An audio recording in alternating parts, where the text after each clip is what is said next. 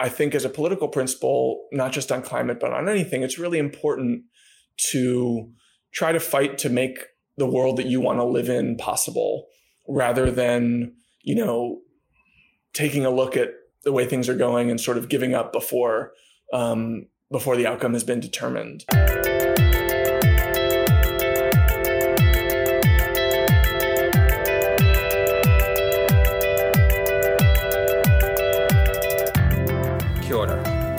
Welcome back to What Comes After What Comes Next, with me, James Shaw, Minister of Climate Change and co leader of the Green Party. My guest this week is the author and journalist David Wallace Wells. I first read David's book, The Uninhabitable Earth, when it was published in 2017 and found it to be an occasionally harrowing read. Beginning with the now famous sentence, It is worse, much worse than you think the book sets out in rich and forensic detail the science of climate change and the consequences of a warming planet for our politics, economic systems, and society. Troubling though it is, I would say that if you were to read only one book about the climate crisis, then make it this one. And the book turned out to be remarkably prescient. Twelve months after the book came out, the Intergovernmental Panel on Climate Change released their own generation defining report which in itself was a turning point. It was the first time since the Paris Agreement was signed that science had made clear what needed to be done to have any chance of keeping global temperature increases below 1.5 degrees.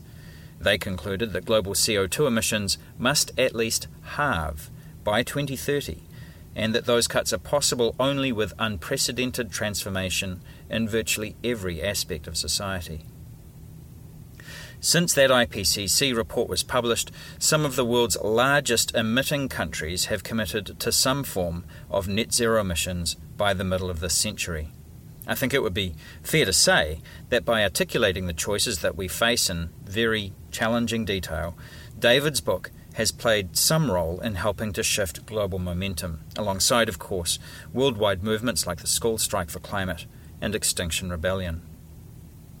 I caught up with David from his home in New York, where he lives with his partner and two young children, the, la- the youngest of which was born just one month ago. And so, with his permission, I opened the conversation by asking David how he thinks about the future as a new father of two small children, what worries him, and what hope he has for the world that his daughters will inherit from him. As always, I'd love to hear your thoughts and feedback. My email is james.shaw at parliament.govt.nz. Here's my conversation with David Wallace Wells.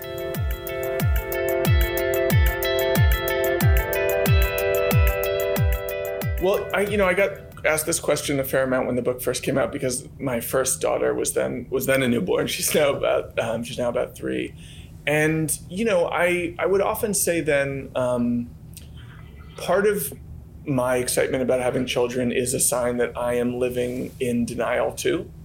Um, and, you know, thinking only, thinking sort of selfishly about myself and my own desires for the world. Um, and maybe also um, that I remain sort of indoctrinated with some amount of reflexive hope about the future. Um, you know, I often talk about how I'm was born in the 1990s. I'm born in the 1980s, grew up in the 1990s in the U.S., and I, I, I kind of was raised with a, a, faith that the future would be uh, more just and more prosperous and more equitable. And I think some of that um, is sort of difficult to discard entirely. Um, but I also said a few years ago that you know I think as a political principle, not just on climate but on anything, it's really important to try to fight to make the world that you want to live in possible rather than you know taking a look at the way things are going and sort of giving up before um, before the outcome has been determined and i felt that you know a few years ago um, in writing the book and publishing the book that there was an enormous amount we could do to improve the relative conditions of the future of the planet, um, even given quite dramatic climate change.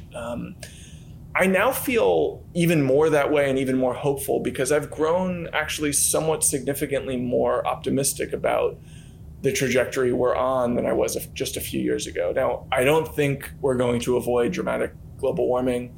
I don't even think we're going to avoid two degrees Celsius of warming, which is what most scientists would say is a kind of catastrophic level. And we can talk about, if you like, just, just what that means, how disruptive that would be. But I think that some of the, the really scarier end of the spectrum that we um, a few years ago were talking about as a kind of a business as usual target, um, four degrees, five degrees, and maybe even north of that. I think that's looking increasingly unlikely because of a lot of changes in our politics around climate, um, in our um, energy systems and the cost of renewable energy, um, and the geopolitics of climate change, um, and cultural forces that have um, evolved over the last few years. So I think you know we're getting a sort of a clearer, narrower sense of where we're likely to end up, say by the end of the century, and it's still a warming level that our parents and grandparents would have been horrified at, and which we're going to have to do an enormous amount to adapt to. But it's still a considerably more comfortable prospect than the one than the world that I thought we were going to be um, having to adjust to just a few years ago, and that also gives me hope, not just because you know, adjusting to two and a half degrees Celsius is better than adjusting to four and a half degrees Celsius. Although really it is a lot easier. It's, those are two very different worlds. Um, but also because it means that things could conceivably accelerate even more. And that the speed at which my own sense of the near term and medium term future has changed. Um, you know, five years from now, 10 years from now, we could look back and think that the things that I'm imagining today are impossible um, could could have become quite possible uh, very soon. So in that sense, you know, the last few years have been a bit of a you know a journey and evolution from. Um, I think some people would have called me a fatalist or um, you know um, an apocalypticist or something a few years ago, and um, to, to a certain degree that was true. Although I would want to emphasize I I did always say it was up to us and we could make changes. But my, my baseline understanding of the near term and the medium term of the future is, you know, I think, given where I was a few years ago, relatively optimistic. And that means, you know, certainly when I'm thinking about bringing new life into the world and what kind of experience of the planet that child will have, um, you know, I'm not as I'm not as gloomy as I was even just a few years ago. What are some of the the biggest changes that you've seen in the three or so years since you wrote the book? Well, you know, just in the sort of technological sec- area, you know, you've seen renewable energy prices falling about tenfold over the last decade, which means that just about everywhere in the world now, um, they are cost competitive with dirty energy. And in some places, it's actually cheaper to build new renewable capacity than even to continue running old dirty energy. And that means that the logic of energy transition is really, really strong. Now, fossil fuel interests are also strong. Um, the political economy of fossil capitalism is really entrenched. And it's not just as simple as saying, well, this is a cheaper investment, we should do it. There are a lot of other obstacles to overcome, especially when you consider that a lot of the biggest oil companies in the world are state owned. Um, nevertheless, it is much easier to imagine a fast transition when the business of that seems you know encouraging too than it would have been facing a very different economic calculus in which it was an economic burden to to, um, to decarbonize. That's one big thing. I think that because of the um, you know the natural disasters and the extreme weather that we've seen all around the world, but maybe most especially in the northern hemisphere, in Europe, in the United States. Um, the world has sort of, especially the powerful players on the world stage, have really woken up to the fact that climate change is here now and is a present tense threat to the way that we live and I think most people will would accept also that it's likely to get worse and um, going to disrupt our lives considerably more in the decades ahead. You know, that's it's a sort of a tragic but also encouraging outcome of some of these um, terrible weather impacts we've seen, from you know wildfires to incredible rainstorms to hurricane after hurricane, you know that kind of thing.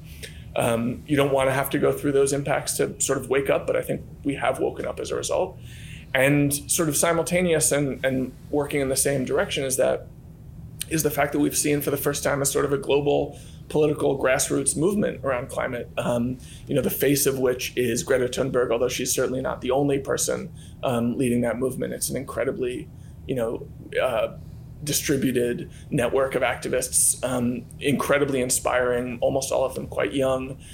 And the cultural pressure that those people, those activists, those protesters have put on leaders in their own country, um, geopolitical figures, and indeed corporate entities as well, is quite amazing. Such that, you know, a few years ago, there were still a lot of people in a lot of seats of power in a lot of parts of the world who would still say with a straight face they would they would tell you that climate change was not happening or it wasn't a problem and that really is no longer the case anymore you know there are a lot of people who want to move much more slowly than i would like to move um, but they are having those conversations in a very different context in a very different framework and they're probably hearing about it from their children at the dinner table and if they're you know in a in a, um, a corporate you know ceo they're worrying about what the public thinks of their company if they're trying to delay action on climate change. And so you've seen across the corporate world a huge raft of new commitments to decarbonization. Now, I, you know, some people would say we should only trust these companies so far as we can throw them. I wouldn't go quite that far, but you know, I do I am skeptical of a lot of those commitments, and yet it is still a sign that the politics have really, really changed, that those people and those companies are making those commitments at all. On the geopolitical stage, you've seen a similar story where countries all around the world, especially during the pandemic year, which has been quite interesting to see, you've seen Japan, South Korea, um, the whole EU, but also many member nations of the EU, and maybe most um, notably uh, China, have made much more aggressive pledges than they've ever made before on decarbonization. And that's most exciting to me and encouraging, not just because they add up to a lot. If you include Joe Biden's commitment to net zero, which technically you probably shouldn't because it hasn't been like passed into law or anything. But if you do, that gets you to about two thirds of global emissions um, on a very uh, ambitious trajectory towards decarbonization. I should say again, even those ambitious trajectories aren't going to uh, help us avoid quite damaging impacts, but it's much, much better than we were a few years ago. But what's most exciting to me about those pledges is just that they were done independently. Hmm. They didn't happen at you know something like the Paris Accords or a COP conference. Um, they didn't happen in you know halls where ministers from different countries were arguing with each other, applying peer pressure, and using the moral logic of decarbonization to shame one another into action. They happened more or less inside those countries thinking through their own economic and energy futures independently, which means that each of them saw their near term you know, landscape and decided they would be better off decarbonizing faster rather than decarbonizing more slowly. That is a real radical change from the way that this was understood at the geopolitical level just a few years ago. And I think it's incredibly encouraging because it means that we are, as a planet, not undertaking this transition out of the goodness of our hearts, although that's, of course, a part of why we're doing it. But we're also doing it because we understand that we will be better off relatively quickly if we do it relatively quickly. And, you know, I think much more action is possible as a result. Now, I'm not like, you know, I think, I hope you can tell already, I'm not a, um, I'm not a corporate stooge. I'm not like somebody who thinks that you know markets will solve this on their own or anything like that. But I'd like to have you know in this fight as many allies as we can possibly get. And the fact that we have allies in you know in court in the corporate world, um, in markets um, which are sort of discounting um, dirty energy um, at a much faster rate than they were a few years ago, and among um, international leaders who are really operating narrowly from a sense of national self-interest, all of that to me is is quite good. The climate coalition is much much bigger and more powerful than it was just a few years ago. We have a long way to go. You know, the UN publishes a report every year on the emissions gap, and it's huge. Um, we are doing much much less than we say we want to do, and yet, given where we were just a few years ago, I think we have to count the fact that many more people in many more parts of society are at least saying we need to move quickly, I think that, that I think that has to count as as progress. Do you see it the same way? I do. I uh, well, and there's two things that I was thinking in response. One of which is that that latest report where they said uh, that the sum total of global pledges added up to a one percent reduction in emissions, and it needed to be about a forty-five percent reduction. Um, I actually took a silver lining out of that because that's the first time that that stock take has suggested an actual decrease at all.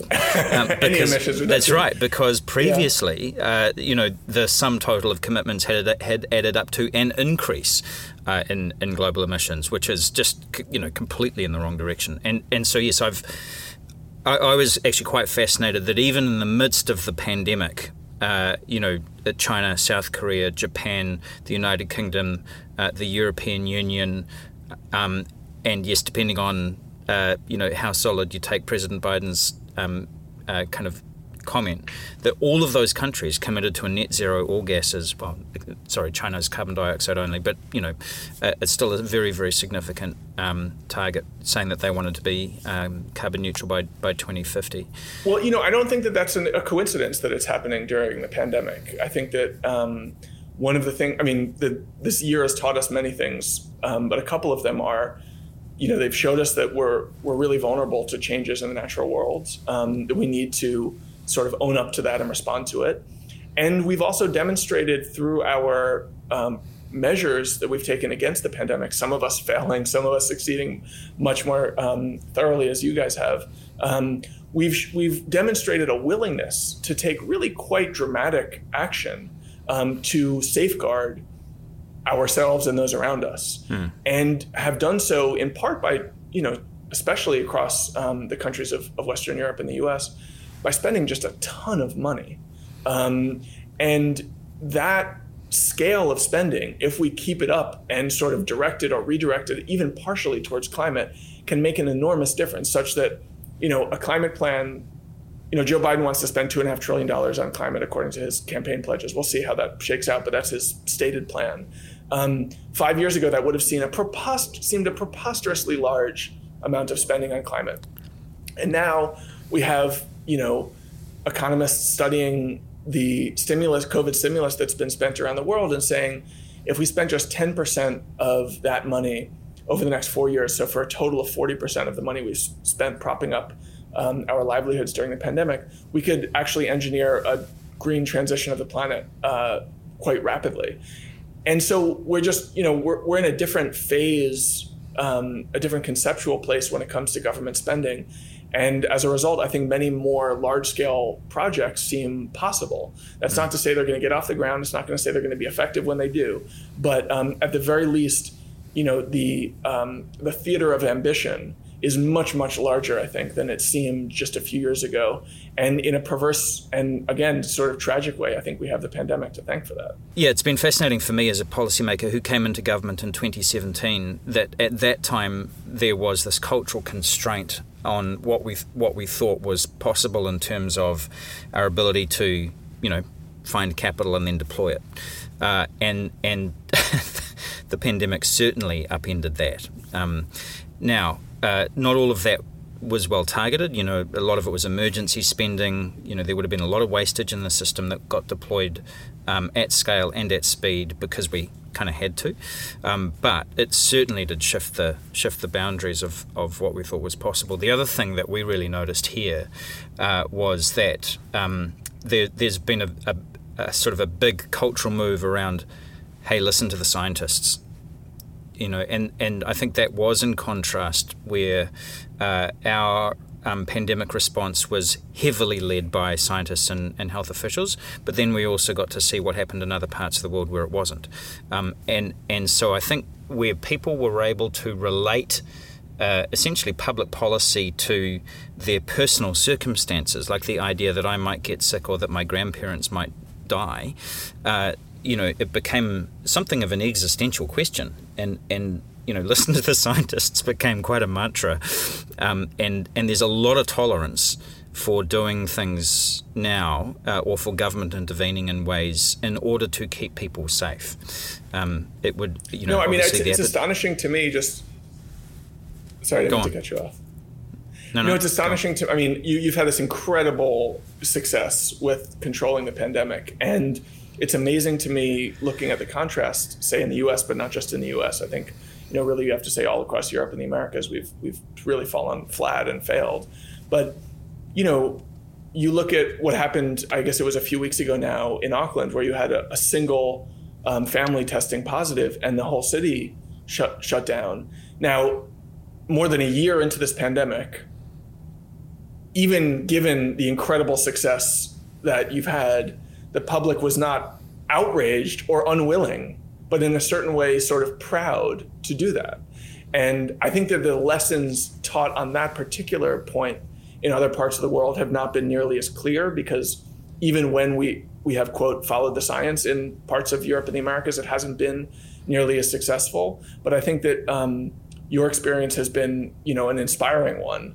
Um, that you know policy that is designed properly and followed thoroughly and comprehensively by a population can do an enormous amount to protect the well-being of a citizenry.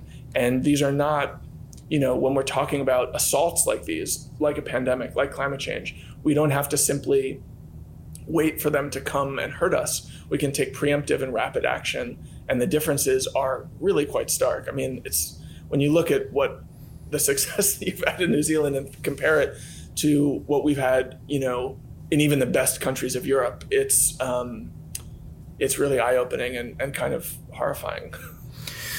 Uh, so, well, thank you. Uh, I, one one of the things that um, I mean, it's not that it's perfect, uh, and there are real costs to it. Uh, it's just that I think people get get the balance of costs. You know, that, that, yes, there are costs to doing this, but also the, that outweighs the costs of not doing it, uh, which of course is one of those questions we hear in the climate change debate as well all the time. The other thing, though, is the kind of social psychology of all of this, which is that the first lockdown, uh, which was a far more complete lockdown, uh, was um, the level of compliance was, you know, uh, essentially hundred percent. You know, um, yeah. I mean, there were some kind of notable exceptions, but they were really minor. Um, and in the recent Auckland one, the level of compliance was very, very high, uh, but but lower. Um, and partially that was because people feel safe now. So there's an irony. You know, back, back a year ago when uh, we didn't have data about how widespread community transmission was, and in a very bizarre way, the safest course of action seemed to be shutting down the entire country for a month or six weeks. Uh, was, uh, you know, widely accepted as the most sensible thing that you could do, um, uh, because because essentially there was a kind of fear of the unknown. Like we didn't know what we didn't know at that point, but we did know what you know the numbers were looking like in places like Italy and you know Spain, where the virus had taken off earlier than it had in in New Zealand.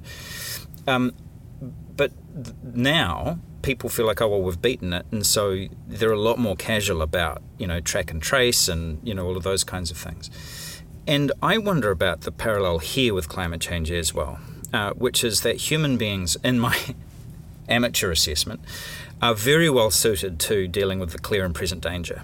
Right? So back when we were hunter gatherers, you know, there were lots of clear and present dangers and we were highly attuned to them and we would respond accordingly.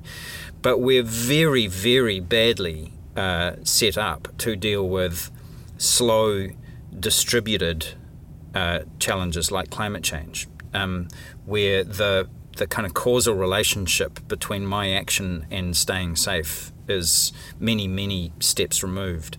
And and you kind of allude to this in uh, the uninhabitable earth and in your kind of closing chapters. You, you talk about the uh, need for um, kind of better storytelling and, and, and new narratives and, and actually it's a very you kind of don't you don't go down the kind of technological path and say well we just need to build lots more wind you know turbines and I mean need to do that too. We do that too, yeah. yeah. but but you know, I mean that that's where a lot of the climate discourse goes.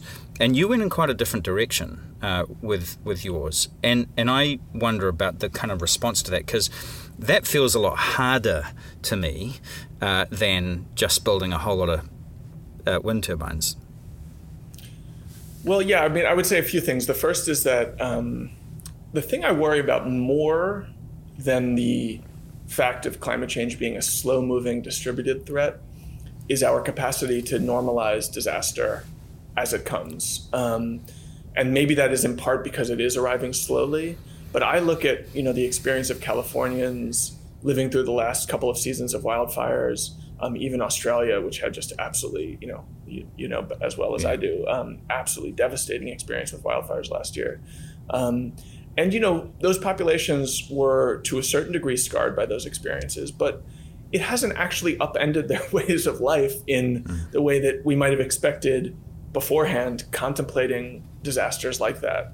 And in fact, you see that outcome in many different parts of the world in many different ways, and you see it in the pandemic too, where you know, in the U.S. when we had, you know, 50 cases, we were really scared, and we had 50,000, we were less scared. When we lost our when the first 100,000 person died, it was on the front page of the New York Times. It was a major event. They didn't do the same thing for 200,000 or 300,000 or 400,000, um, even though you know the scale of suffering and tragedy is is growing with each of those measures because we've simply gotten used to some level of suffering and dying. And you know, I think about this maybe most acutely in contrast to the death toll of air pollution, which is tied up in in um, fossil fuel production and climate change, but isn't exactly the same thing. Where you know today there was a, a, recent report that came out that said, you know, 9 million people are dying globally from air pollution from the burning of fossil fuels. So that's, you know, that's a holocaust every single year um, that air pollution is imposing on the planet. And we are not responding to that crisis like there's a holocaust every year at all. We responding to it as though it's part of the background noise of human suffering. And that's one of the biggest narratives that I personally want to change or see change is the way in which we relate to the suffering of people elsewhere on the world. Um, and you know, at the moment, I think many of us in, in places like the U.S. are sort of raised to regard the humanity of people living in, say, you know, urban India um, or urban China as as somewhat lesser. Um, and as a result, we don't calculate their suffering as equal to our own. And I think that that's a real, real problem um, for dealing with climate change and especially its climate, its impacts and what will be required of those countries um, on the adaptation side of things, because many of the most devastating impacts are likely to hit the equatorial band of the planet hardest. Um, many of those countries are poorest. Australia is actually a bit of an outlier there, one of the wealthy countries that is going to be hit really hard. But in general, it's the poorest countries who've done the least to produce this crisis who are going to suffer most from it. And if we if we can engineer some kind of a way to um, respond to that through adaptation, it's going to require a real reset of this sort of political, conceptual political framework through which places like um, the US think about their responsibilities towards the developing world. Um, now, the reason I was focused on, you know, sort of narrative shifts in storytelling is, you know, let you, you put it as a sort of like, I, I wanted to see those things change, and I do. But I was writing and still think of myself and work today less as a um, directed activist and more as someone who's interested in the way that climate change is going to change how we live um, in all of these ways. It's, you know, I'm, I'm not working, I'm not writing to produce a particular policy outcome or policy um, goal, although I, you know, I have my preferences. But I look at the scale of the changes that we're inevitably going to be seeing at you know even this sort of best case scenario of something like two degrees where you know we're going to see storms and flooding events that used to hit once a century hitting every single year. We're going to see cities in south asia and the middle east um, registering lethal heat 200 days a year. Um, we're likely to see you know tens of millions maybe hundreds of millions of climate refugees.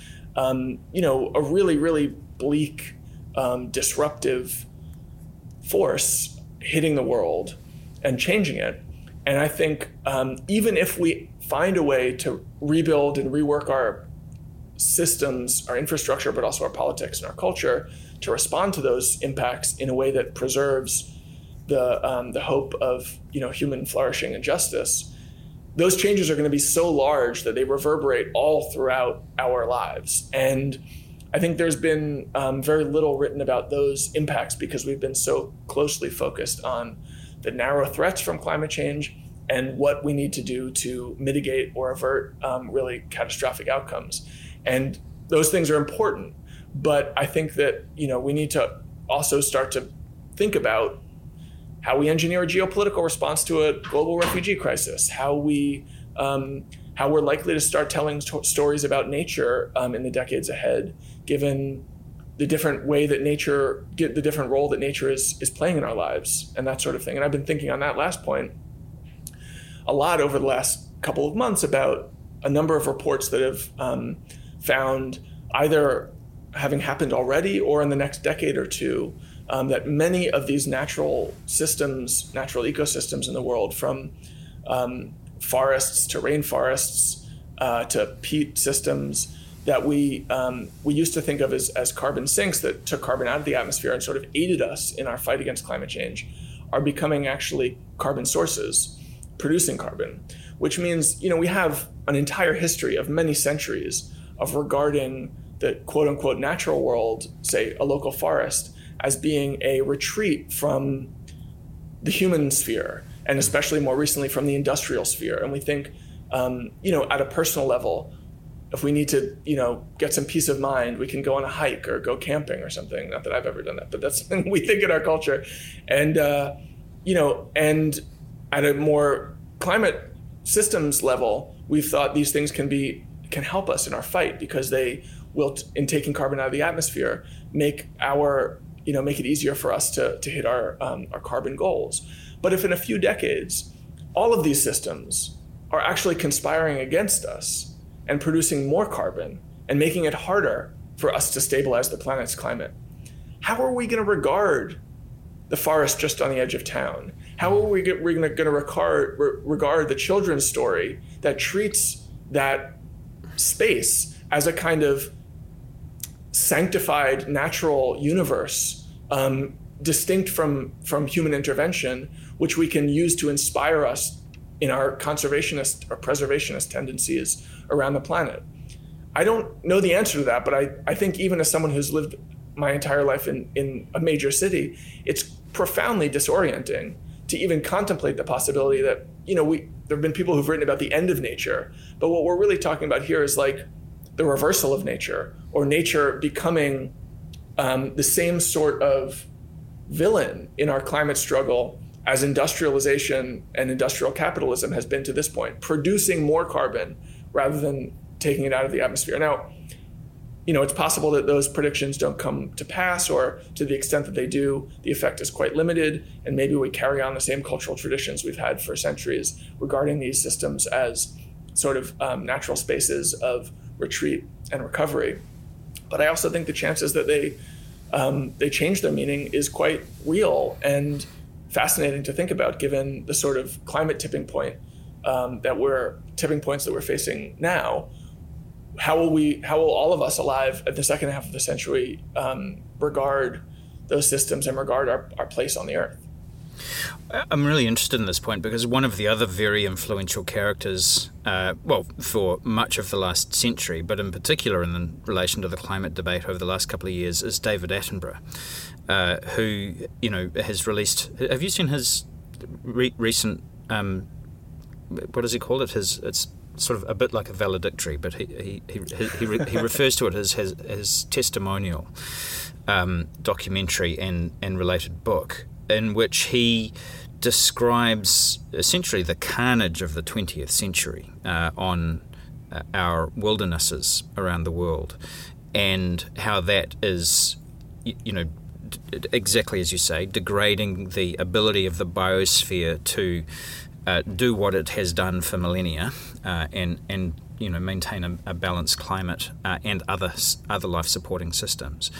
Uh, but his solution is rebuild the wildernesses, you know, rewild uh, the, the, the countryside, um, and, and give back to nature some of the areas that we have taken, taken off it. And that certainly is gaining a great deal of currency.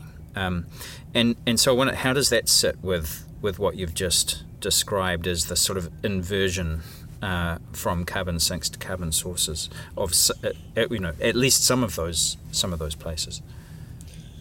Well, first, I would say that, you know, something that Elizabeth Kolbert said to me recently, which is when you're talking about rewilding, that's not nature. that's an engineered response. And it may very well be worth doing. And it may amount to the best preservation and conservation that we can do. But it's not the same as saying, here is an, an untouched spot. And maybe it's foolish to dream of an mm-hmm. untouched spot or even to use that uh, conceptual framework to inspire us to, to take action to preserve the planet's climate. Um, I don't really know. As I say, I'm you know I'm a lifelong urban dweller. It's not like I have an intuitive love for the natural world, but I've come to really appreciate in recent years just how much it does for us and how much we would lose if we lose significant parts of it. But the question of, say, you know, preserving a wilderness space in which different species, plant and animal, can thrive is a bit different than talking about what that same ecosystem will mean for our carbon balance sheet. We may well be able to preserve the Brazilian Amazon. There may be significant legal measures taken over the next few years that make all of the logging that's been done there and all of the cattle farming that's being done there and all of the burning that's that's done there by you know uh, directed human hands make all of that illegal. That's it's conceivable. It's not going to probably not going to happen with Jair Bolsonaro still president, but um, you know it's possible.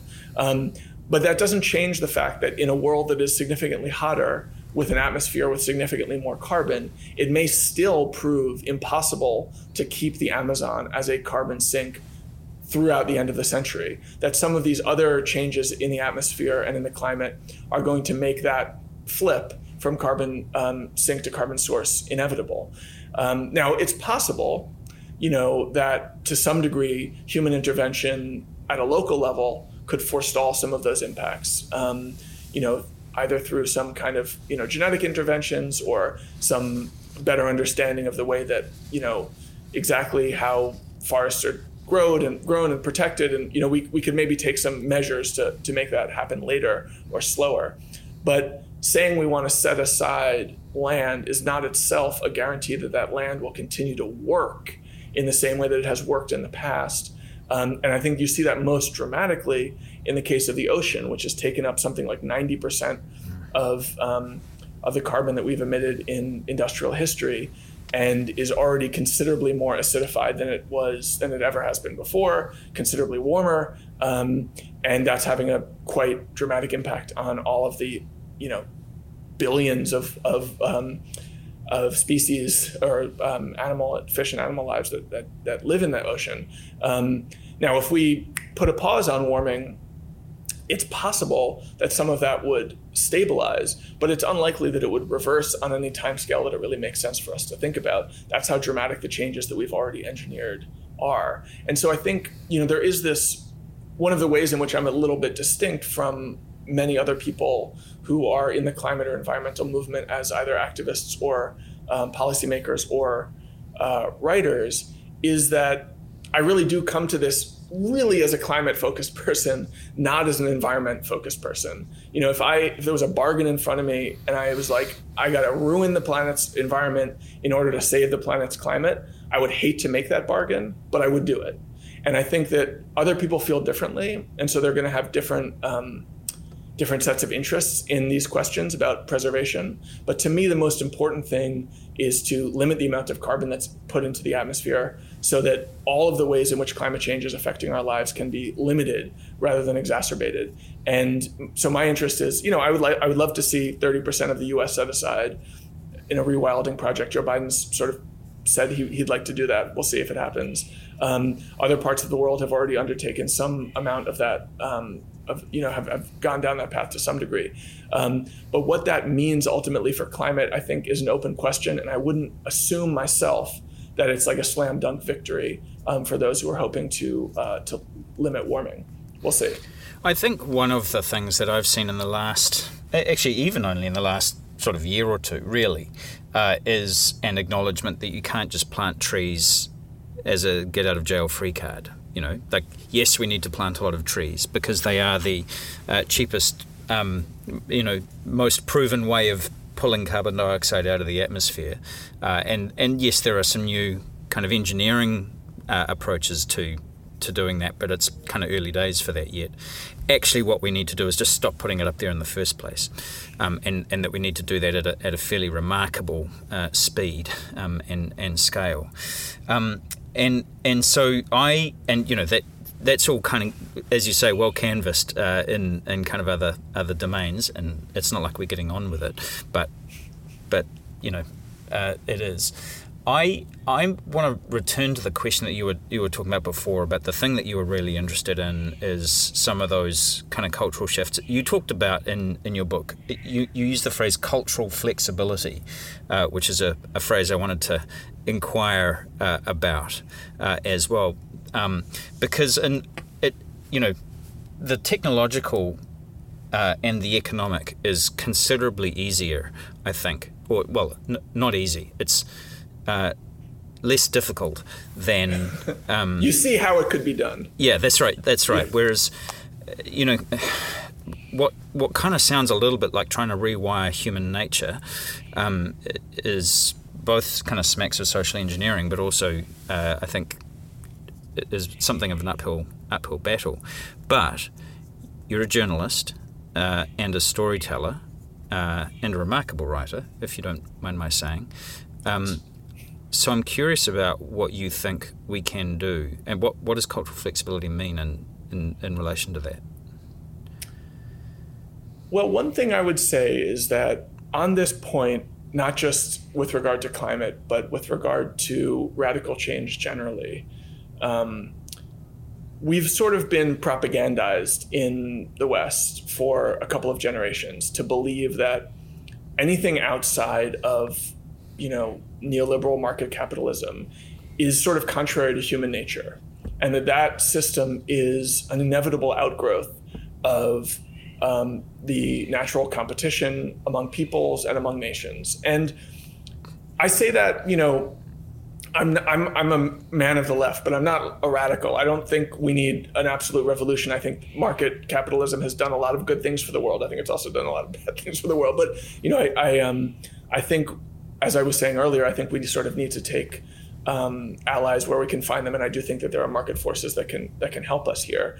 But I think that the more important lesson at a conceptual level is just to say the system that we've lived within for a couple of generations and in fact have exported and built out elsewhere around the world in a quasi colonialist way is not the only model of human living or human flourishing and you know honestly i would i would say i would i would point to the leadership in new zealand as one sign of that you know um, your prime minister has talked about the limitations of GDP as a measure of well being and the need to get beyond that in thinking about how we measure progress. That is not you know, a lonely voice crying out in the wilderness, although she may be the most powerful person in the world to have really highly endorsed that idea. But there are major economists, um, many of whom used to be part of a quite conventional economic consensus, who are now finding themselves saying the same thing. Um, that effort, that particular effort to re-engineer GDP isn't all that far along. But I think we've seen in the long decades since the Great Recession um, a real reckoning inside the economics profession, but also more broadly with the limits and costs of the kind of the system that we've been living in um, since Reagan and Thatcher um, really, you know, installed it uh, globally, um, you know, a couple of decades ago. And I think we need to take that lesson even further and understand that humans are creatures of circumstance. We are adaptable, we are resilient, and we want to live well and take care of those around us. But exactly what measures promise that are not set in stone and are not necessarily passed from one generation to the next, but reinvented um, for each generation, waking up to new challenges and new threats. And I think that we can start to see the wisdom of a more flexible approach in, say, the model of the Green New Deal in the US, which is, you know, in certain ways, it's a complicated and imperfect proposal. It's also distributed. It's not a single piece of legislation. It's a little hard to talk about. But at its, cent- its central proposition is just that we will flourish more if we focus on fighting climate change and protecting those people who are vulnerable from it than we would if we focus on promoting economic growth. And in fact, even using the narrow metrics of economic growth, we'll probably do better if we focus on fighting climate change than if we follow the same playbook that we've inherited. I think that logic is really quite powerful and can be extended all around the world. And I would return to the question of air pollution, which I think is a really powerful vector of this story. I mean, I would say I do think air pollution is going to become a much bigger part of the way that we talk about environmental issues going forward, in part because there's this growing academic literature mm. that shows just how devastating it is, not just on the health metrics that I mentioned before, with 9 million people dying every year globally. You know, the average resident of New Delhi loses nine years of his life to air pollution. The average resident of the US loses two years of his life to air pollution. And the US has, has clean air by global standards, but 95% of the world's population is breathing dangerously polluted air, according to the WHO. Um, and those effects go beyond those health effects. They affect cognitive performance, they affect economic performance, they affect mental health. Um, all of those things, every aspect of human well being that you could possibly imagine is tied up um, in air pollution. And this is not some abstract question. It's like if you walk outside in Delhi, you know you're suffering. it's not a mystery. Um, and the people there, they don't quite have, you know, there, there, have been some movements to try to clean up the air in that city. Um, but, you know, it's, it's been a little bit unsuccessful to this point in part because of the complications of Indian politics. And then let me just sing, single Delhi out. Um, you know, there are many, many cities in India and China that are, that are roughly as bad. Um, but, you know, this is, if you, if, if you took someone from Delhi and installed them in, you know, Auckland, they would feel better. And that logic would be very clear to them, even if it didn't affect their, you know, the size of their bank account. They would know that their life was more comfortable and more rewarding. And of course, there are other there are many parts of New Zealand where it would be even better to take them than, than plucking them down in the middle of Auckland. But even yeah. Auckland is such an improvement. This is like I think a, um, a, you know it's it's a very powerful way of thinking about the problem, which is to say if we can address environmental issues and climate issues, almost everyone on the planet will benefit in ways that they can appreciate themselves. Even going beyond that, the economic logic that a decarbonized world will be uh, on a more, you know, on a more robust growth path is quite powerful. Um, and we will be flourishing in, in many other ways as well if we can, say, address the geopolitical challenges to you know migration crisis and that sort of thing. So if we manage to like solve all of these, or even address, I shouldn't say solve because I think that solve is you know kind of a foolish hope at this point. But if we can address all of these challenges, we are going to find ourselves much much better off in ways that we are not invisible to us. But they may not show they may not show up in some of our narrower accounts of uh, human well-being, but that just shows us that those accounts are too narrow mm. and that we need to um, you know redefine them and re- and you know and, and, reconceptualize what it means to thrive. I think we're on the path to doing that, but I think um, there's a lot more work to be done in terms of defining um, a life well worth lived, and um, especially what it means to be healthy and happy, not just at the individual level, but at the kind of community, national, and international level as well. I wanted to ask you how uh, you got into this, right? Like you didn't start as a climate guy, uh, and and you wrote about many other topics before you got onto climate change, and then ultimately uh, the book. And I also wanted to ask you what's next for you. You know, given everything that you've just said and what you think needs to happen, what are you working on? Well, the first question is, you know, I got into this out of fear. um, I, you know, I'm a journalist who is interested in the near future and then interested in science and technology, and so I've been sort of keeping an eye on the news on climate for a while. But out of the corner of my eye, it wasn't a central preoccupation. And as someone who, you know, as I said earlier, like grew up in you know the 80s and 90s in the U.S., I I, I don't remember a time before we were talking about climate change but I also understood it as something that was happening, you know, in the distant future probably to parts of the world that I was never going to live in, um, and you know that the impacts were going to be real and perceptible and probably worth fighting for, fighting to you know protect, but not that we're going to overwhelm you know whole civilizations. Um, and the especially in, in 2016, I started seeing a lot more alarming research um, looking at some of these scarier, higher end uh, warming scenarios that made all of those propositions seem quite naive. Um, no, I, I, don't think that, you know, I'm not one of these people who thinks that human civilization is going to collapse because of four degrees of warming, but I think we're going to be facing many large challenges, um, which could conceivably make, you know, could really um, multiply the amount of human suffering in the world, um, even beyond the level that we have today, which I think by any moral standard is, is too high. Um, and I looked around and saw most of my competitors writing about climate in what I took at the time to be a sort of misleadingly optimistic way, which is to say that um, it was being written and story told in, in much of the same terms that I had first learned about climate change in you know 1995 or whatever, um, and I thought, well, I'm seeing the scientific news that's much scarier than that. I'm responding to that fear myself, feeling like this is a much bigger, more dramatic, more all-encompassing story than I understood. And I imagined that there was there would be other people out there who who felt the same way. And so I wrote a story um, explicitly looking at worst case scenarios for climate in 2017, which was a massive phenomenon. It was, you know, I work at New York Magazine. It was for a while uh, the most widely read story we'd ever published, and I think it it taught me that I'd been right in all of those intuitions. You know, um, that there was an audience out there who felt like they had been sort of lied to. Lied to is maybe a little bit strong, but they had been, you know, misled into complacency about this issue, and were ready to be talked to straight. And I wasn't alone in that. You know, the, the UN 1.5 degree report came out the following year and, and took a very similar approach, a much more explicit, outspoken, alarmist um, rhetoric in there than you know the UN body had ever done before. And the result of that report was the mass global movement that we were talking about earlier. You know, Greta Thunberg had started striking before then, but nobody had heard of her before that report came out. Um, you know, AOC had not been elected to Congress in the U.S. Um, Extinction Rebellion had not been formed. So many of the climate, um, sort of the major elements of the climate movement um, that we know today, formed or gained a huge following in the immediate aftermath of that uh, 1.5 degree report.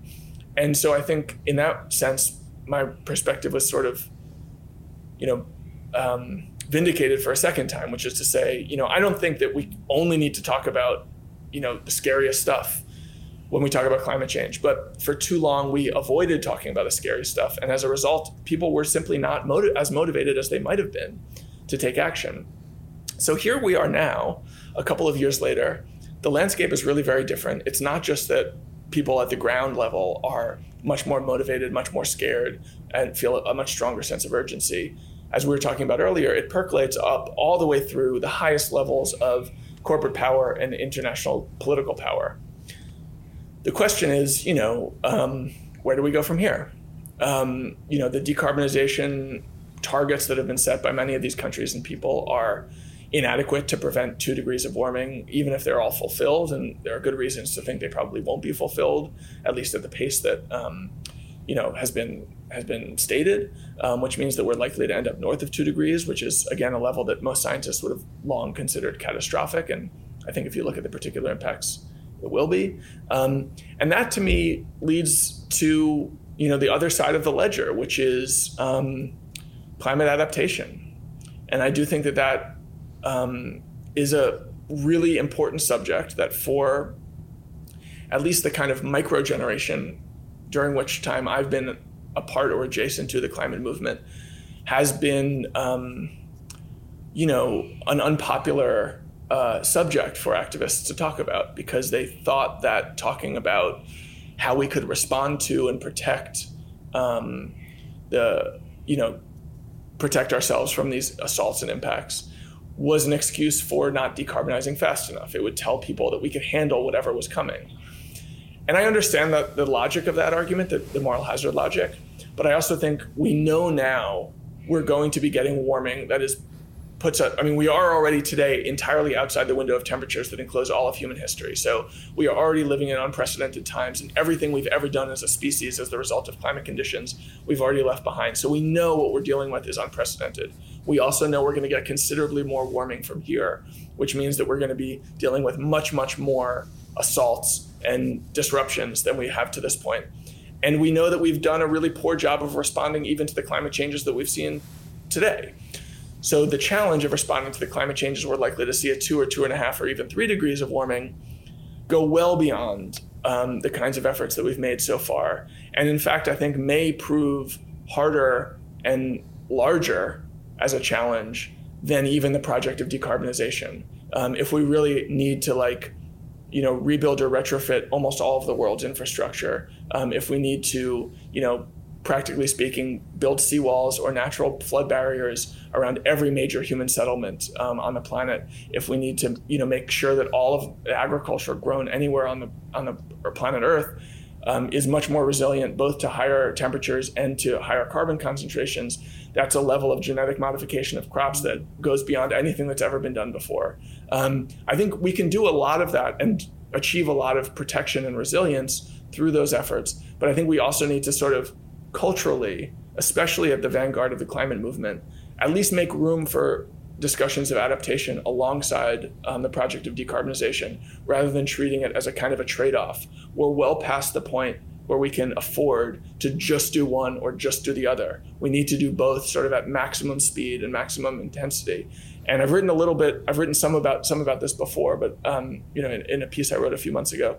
Um, but I think I'm likely to um, sort of continue focusing there, in part because it also opens up you know many more narrative cultural questions of the kinds that we were talking about earlier you know what does it mean to be building out carbon capture plantations that you know take up a large portion of the earth's surface? Um, what are the kind of po- local political fights that spring up over whether to protect a particular coastal community or let the area flood?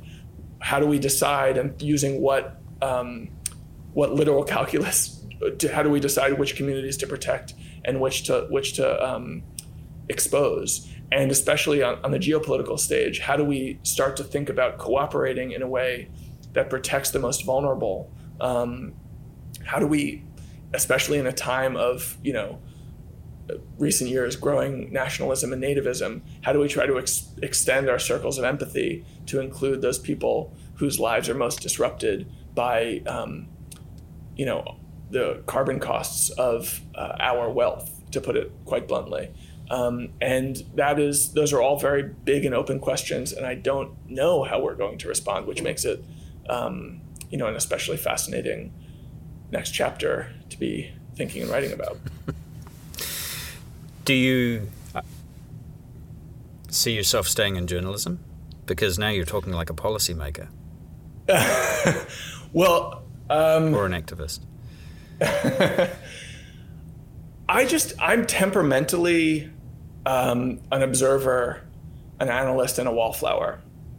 But I often say climate change is too important to uh, give in to your temperamental inclinations.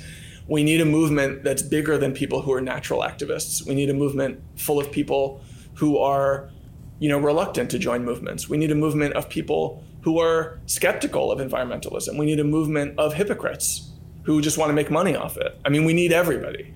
And I think, you know, on some level that, that logic has to apply to me as well. Um, you know, I've had some interactions with a number, you know, with politicians in the US, but I'm not doing any directed policy work or anything like that at the moment, although we'll see. It's also the case that um, my book is being turned into a kind of an interesting um, television show. Uh, by Adam McKay, who's the guy who did like Vice and The Big Short. Um, and it, the, the, basic idea is that it's a sort of a black mirror about climate change. So it, it's uh, fiction. Um, each episode is sort of standalone um, story about life in a really transformed world. And I'll be involved in that in some way, although you know he's he's got the keys. He's really driving the show. Um, and I may end up, you know, I may end up doing more writing in that vein too. But I don't, I don't entirely. The short answer is I don't entirely know. But um, from a 30,000 or 50,000 foot view, you know, for me, the world is too interesting to, to, to not want to be thinking about and writing about in a narrative way. And that's why I got into journalism in the first place. It's likely to be at least the center of my work going forward, even if I find myself being pulled off into, you know, policy or activism or, or Hollywood here and there. We'll see. that show sounds terrifying. I look forward to it. I have uh, one final question. So, given that you've talked a lot about how uh, we need to focus on um, the kind of narrative components, as you know, um, and and and the cultural memes that we live within. How do you think that politicians like me should be talking about this? Because there's one school of thought that says, look, if you focus on uh, the facts of the situation, people will just go, ah, it's all terrifying and hide under their duvets for the rest of their lives, right? And not do anything about it because it's disempowering. Um, on the flip side, if you just focus on the silver linings and what's going well, or you know, the, you, you develop a sort of an optimism bias in which people feel like they don't need to do anything because it's all taken care of. Um, it, you know, what do we do about that? um, well,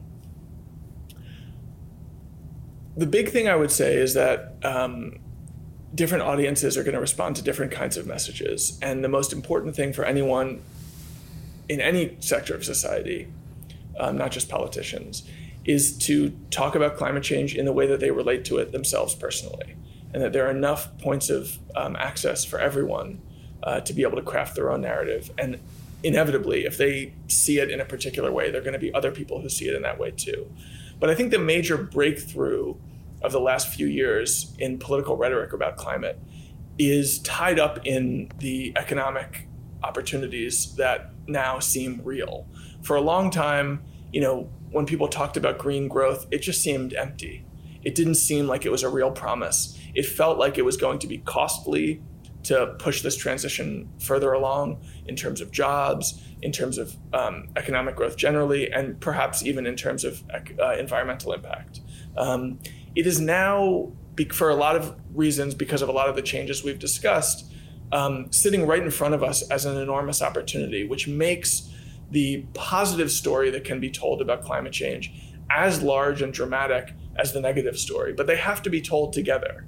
You know, it is not just that if we don't do anything, we're going to be dealing with, you know, century, once in a century heat waves every couple of years or dramatic floods, you know, um, simultaneously, like they've seen in, in Australia um, recent, recently. Um, it's not just that those things are, are likely, it's that if we take the action that we need to take to avoid some of those outcomes, we also end up engineering a civilization scale fresh start for ourselves. And that, if it's designed right, with the right values in mind, will be an enormous payoff, even putting aside the climate benefits. And here I do think that, you know, that those air pollution points are really, really valuable. You know, in the US, it's been calculated that we could pay entirely for our project of decarbonization simply through the public health benefits of eliminating air pollution from burning fossil fuels. So we could put aside all of the climate benefits and still it would make dollars and cents sense to get rid of fossil fuels immediately. That is a logic that holds true again in the US where we have really clean air. And it's even clearer when you look at places like India or Indonesia or China that are suffering from much, much more pollution. I think that logic is really, really powerful and exciting. And I think the opportunity here is to talk about, especially in this new era of, you know, aggressive government intervention and action, to talk about the opportunity to build a next generation flourishing human society. Now, I know that is often what has been said by climate activists going back decades, and it's gotten very little purchase. But I think that's because it really was a bit of a fantasy then. And it now does seem very much to be a reality. In the US, we call it the Green New Deal because it brings to mind mm. the New Deal which did engineer the American century. That is how the US thrived in the way that it did in the aftermath of World War II. It was because of that massive public investment, partly through the war effort, but partly through the New Deal that came before. Climate change can produce the same kinds of investments, which will pay off in the same rolling way if we design them right. But we have to design them right. We can't do it as a like payoff to polluting industries. We can't do it, um, you know, without taking a holistic account of human flourishing, we need to understand not just that there are these opportunities before us, but that the payoffs will be much more diverse and much more far ranging than um, we've ever appreciated before. And I think that the more that we can talk about that fact, that what we're really what we're really doing is public investment in the future, which will pay off quickly to almost everyone, if not everyone. I think the better off um, public awareness and excitement will be. But I would also say, at this point, looking at the polls that I see, I don't think there's all that much of a messaging challenge. I think that most people in most parts of the world understand the urgency of the challenge and understand that aggressive public action is necessary. Now, the question of whether policymakers take that lead and sort of earn that trust on these issues is an open one and has to do a lot with the political economy of fossil capitalism. And I don't know. I think almost certainly we're going to judge ourselves having fallen short. But where we fall on that spectrum and how short we fall um, is a matter for, you know, all of us alive today to decide. Um, maybe most notably, people like you who are in, in leadership positions of actual political consequence not just people like me who are standing on the sidelines with, with, our notebooks and, and uh, you know and making little making little notes down. Well, don't sell yourself short at all, David. you, you, you, have made my job considerably easier uh, because without the uh, work that you've done and, and people like you have done, there'd be, you know, people like me would just be shouting into a void.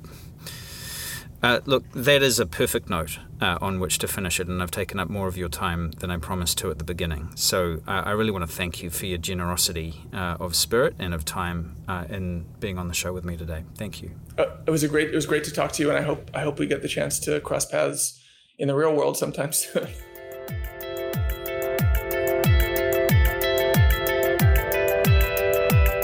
Thank you very much for listening, and thank you to David Wallace Wells for joining me Feel free to get in touch anytime. My email again is james.shaw at parliament.govt.nz.